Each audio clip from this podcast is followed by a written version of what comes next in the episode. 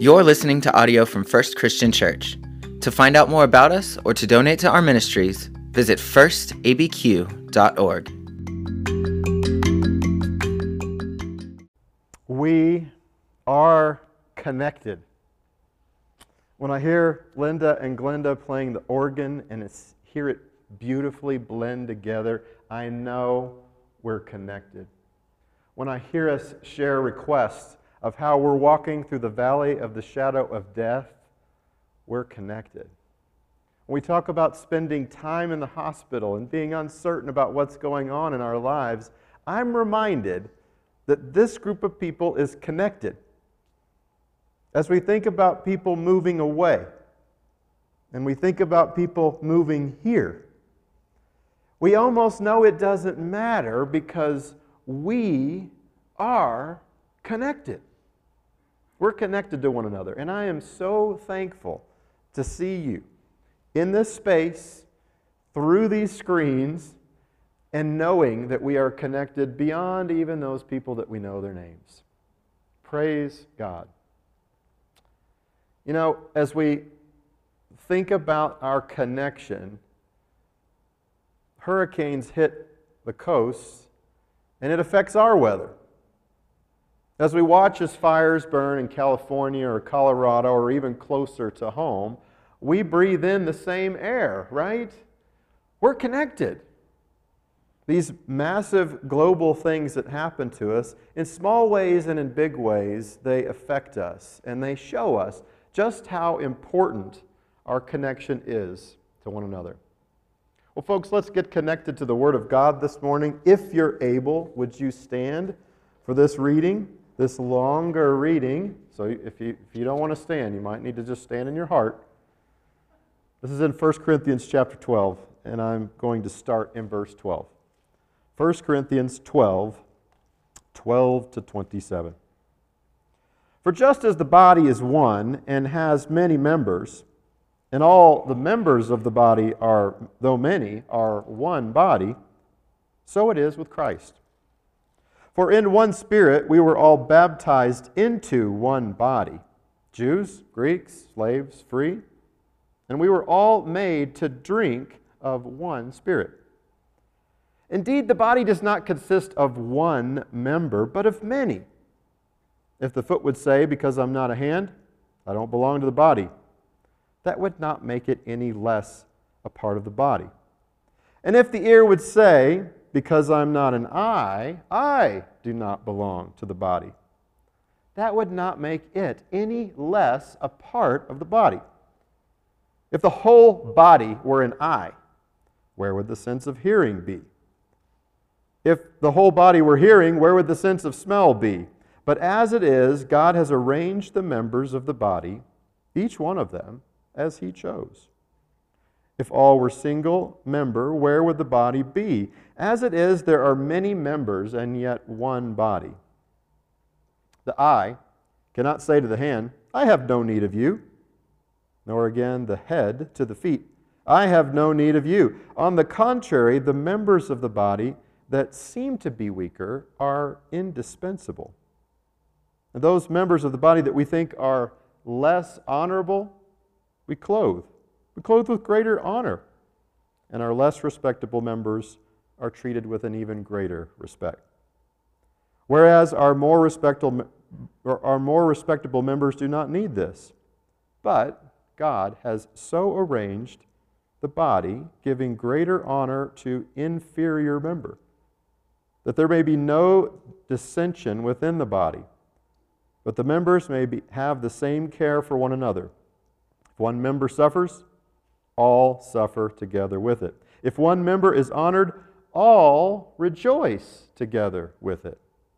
Now, you are the body of Christ and individually members of it. The word of the Lord. Thanks be to God. You can find your seats. Well, I'm not sure how you feel about your body, and we're not going to go into a, a full on assessment of your body, but odds are there are certain parts that you wish felt a little better, looked a little better, worked a little better. Am I right about this? Well, eh, not to be too graphic, but you know, I, I think about my own body and the parts that, that I don't like. And the one that I've been thinking about over the last few weeks that's been brought to my attention by my own family are my toes. my bent up, angly uh, old toes. They are not pretty. And if I play a lot of basketball, if I do a lot of hiking, they look worse. They look terrible. And they always have. In fact, I'll never forget whenever we moved back to my dad's hometown in Oklahoma, I was around a lot more family. And the elementary school that I was going at, I had some cousins. Well, on one particular uh, week, we were supposed to go for all these health checkups in the gym where they check your spine and they, they check your temperature and they see how tall you are and all of these things. Well, we had all of our socks off so they could weigh us and measure us. And I'm standing next to my friend Mark, who's also my cousin. And, and Mark looks down at my toes and he says, Your toes are bent up just like mine.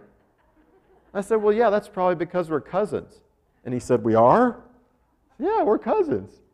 It took him seeing my bent up toes and his bent up toes side by side and how they were different from everybody else's to know we were family. He didn't know that our great grandmothers were sisters. And so our friendship transcended not just uh, being friends, but also going to the level of DNA and bent up toes.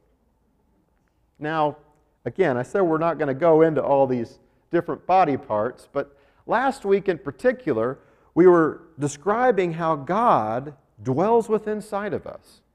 But that's God's intention for us. And if God's going to dwell inside of me with my bent up toes and inside of you, how is it that this works? How is it that we have God dwelling in the temple of me and the temple of you and the temple of all of us together? And so I want us to get down into this very seriously and, and with our you know, arms really focused in on our work that's ahead of us and to think about it. And we have to start with what's most important. And what's most important is always ahead of us in worship. It's always before our eyes. It's God. What's most important is God. God's the one we're seeking to satisfy. God is the one that we're seeking to honor. God is the one that we're seeking to worship and follow. And Paul reminds us in, in this passage, in this entire chapter, about how our attention is to be focused in on God. In fact, in some verses that I didn't read up in the beginning of the chapter, verses 4 and following, we find out something of the, the key or the code to what's going on. There are lots of different kinds of people, but one God. And listen to how Paul phrases it. There are varieties of gifts, verse 4, but the same Spirit. Varieties of service, but the same Lord. There are varieties of activities, but the same God. Did you see it? Hidden right there in plain sight is this focus upon God, where what's to be the same, which is God, God gets mentioned three different ways as Father, as Lord, as Spirit, as the Holy Spirit that animates us, as the Father that gives us life, and as the Lord that is over us.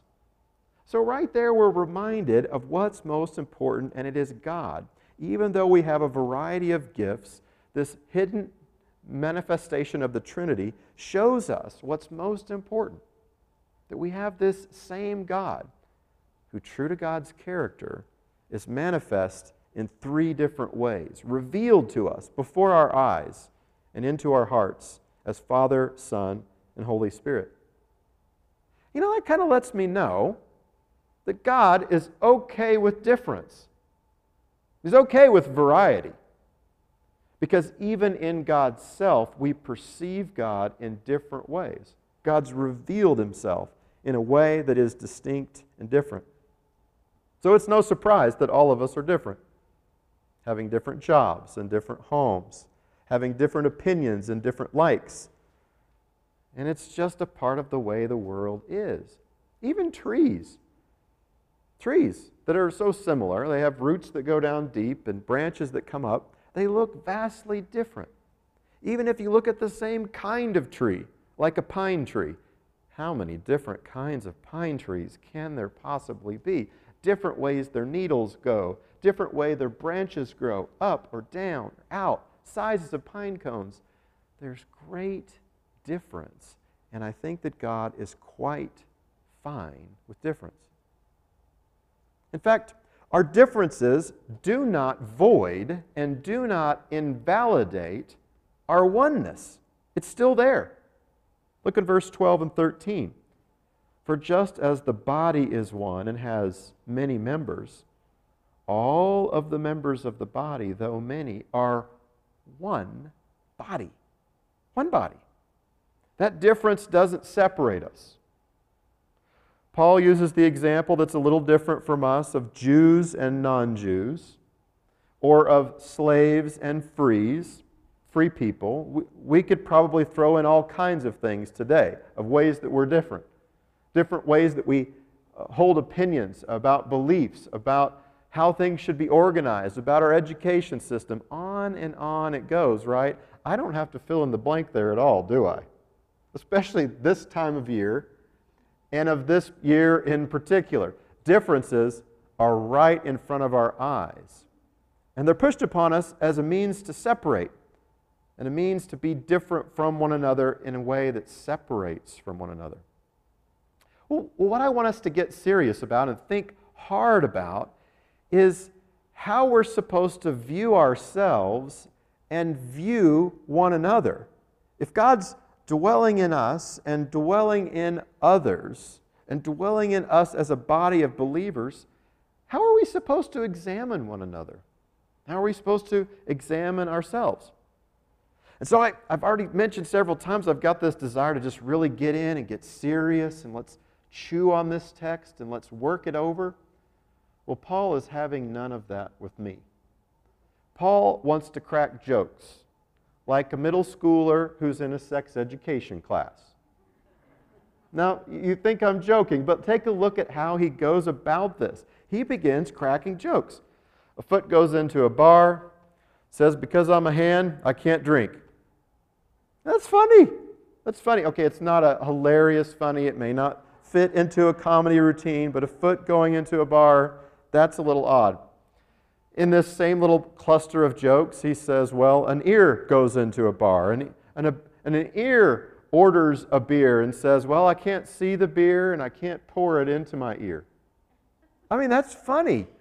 It's starting to get a little more punny, right? It's kind of having that predictability of a knock knock joke. But Paul is being silly with how he's describing this.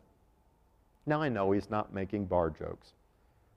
But the point is somewhat the same where you have these body parts with a sense of insecurity, where they're wishing for and longing for being another body part, being able to embody the function that that body part has.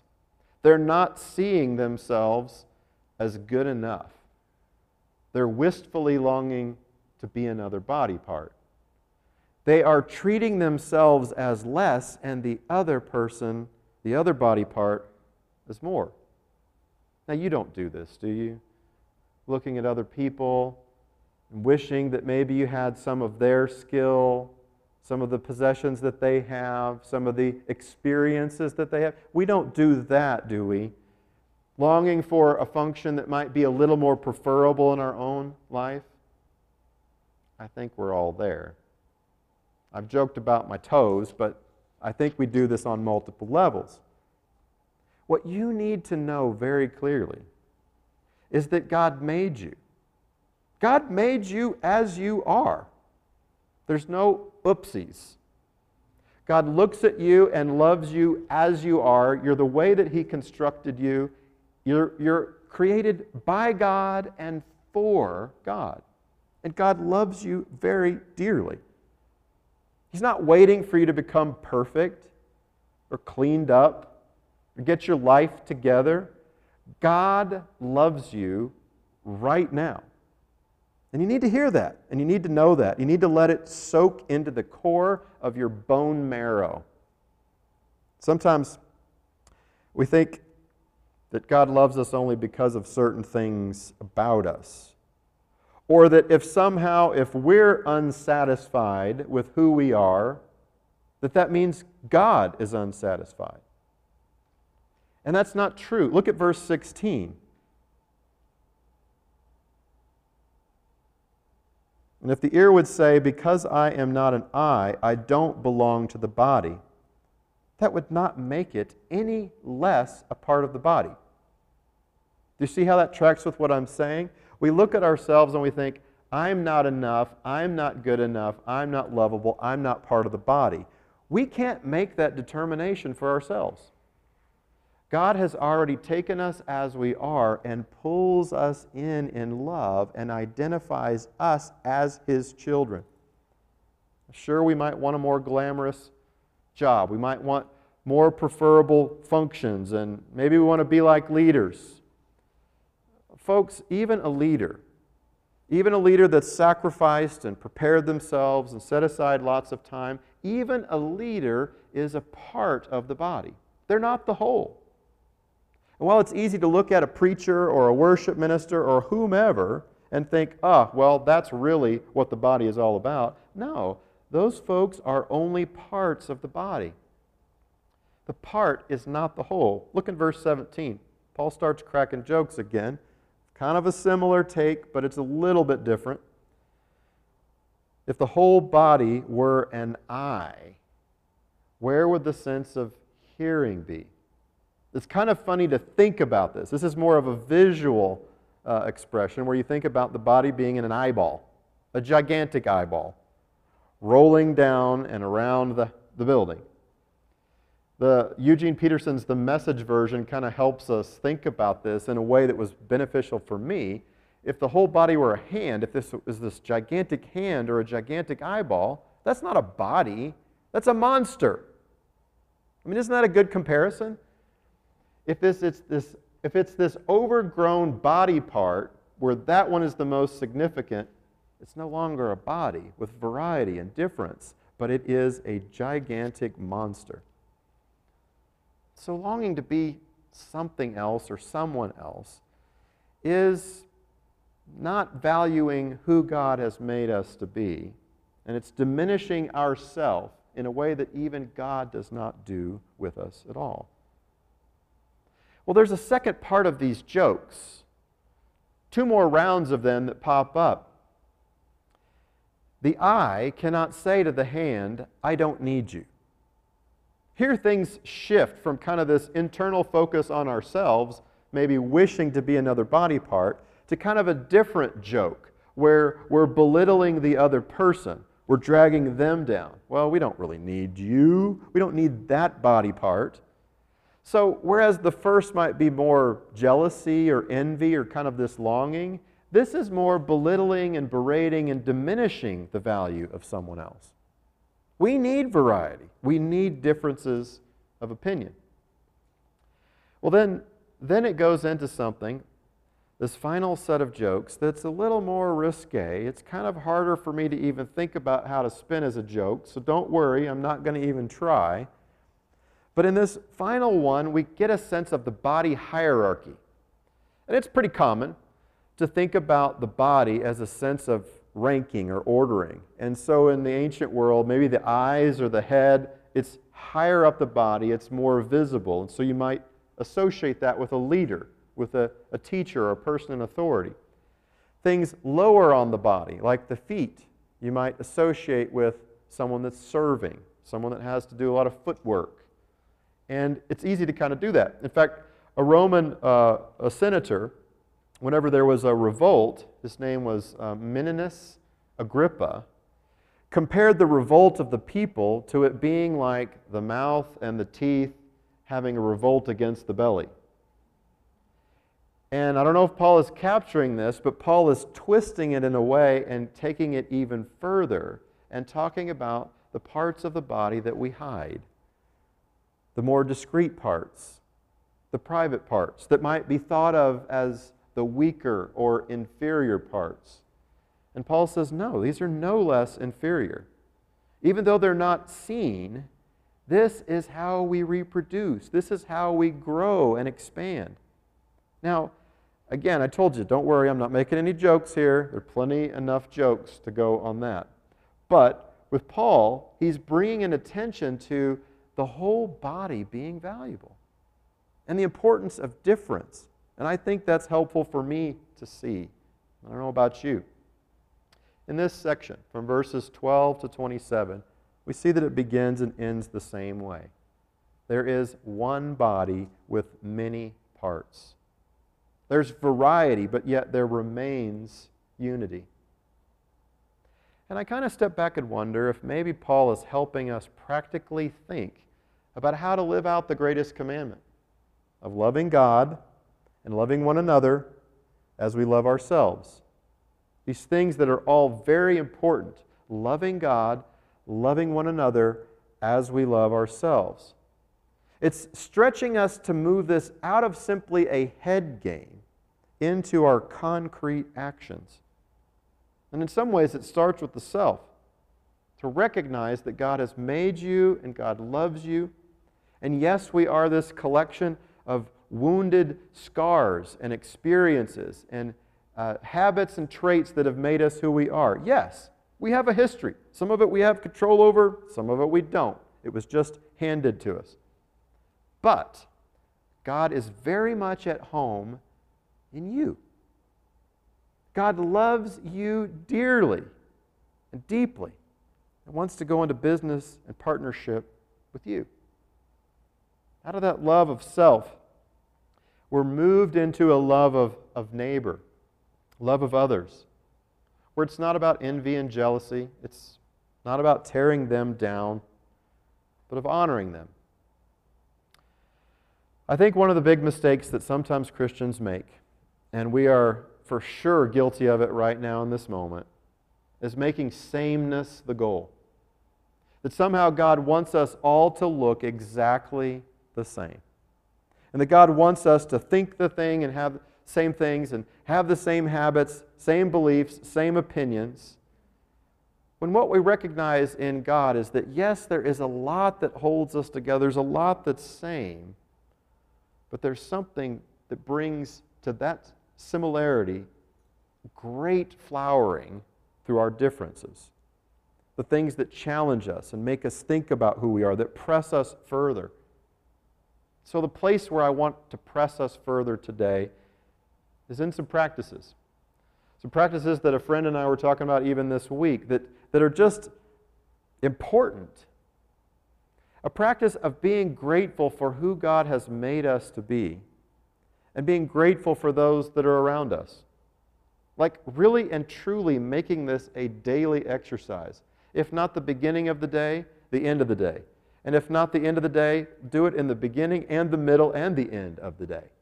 Do it all to really and truly sit down and think about those things for which you are grateful. Don't, don't make the lists of all the things that you, like your toes, that you wish were different. Don't, don't make the list of all the things that separate us or keep us apart. Look at those things that pull us together. Because as we follow Jesus, we'll see that he overcame such tremendous difference to invite us to live with him. God overcame through Jesus by the power of the Spirit much difference to empower us to act as Jesus acted, to go in the places that Jesus leads us to go, and to share this Jesus with as many people who are as different as we can imagine, as we possibly can. You certainly matter. And I hope that in this weekend, as we Pray for people that are going through hurricanes. Too much rain spinning around. as we pray for people that are facing fires that are bearing down and they want nothing more than rain. As we see all these different things happening, I pray that we'll find a sense of our connection, of what pulls us together, which the Lordship of Jesus Christ. As all of us are created as children of God, to live in this world of God's own fashioning, infused with the very breath of God. Let's pray. God, we need you now more than ever because, wow, as leaders, even the best are no match for the leadership that you provide. God, would you help us to live in connection with one another? To be willing to overcome the barriers and the divisions that are so small compared to the barriers that you have overcome in Christ. Thank you for bringing those walls to dust. Thank you for reminding us of what brings us together. And thank you for giving us this as a foundation for being your people going into the future. We thank you for the life that we share together through Jesus, and it's in his name that we pray. Amen.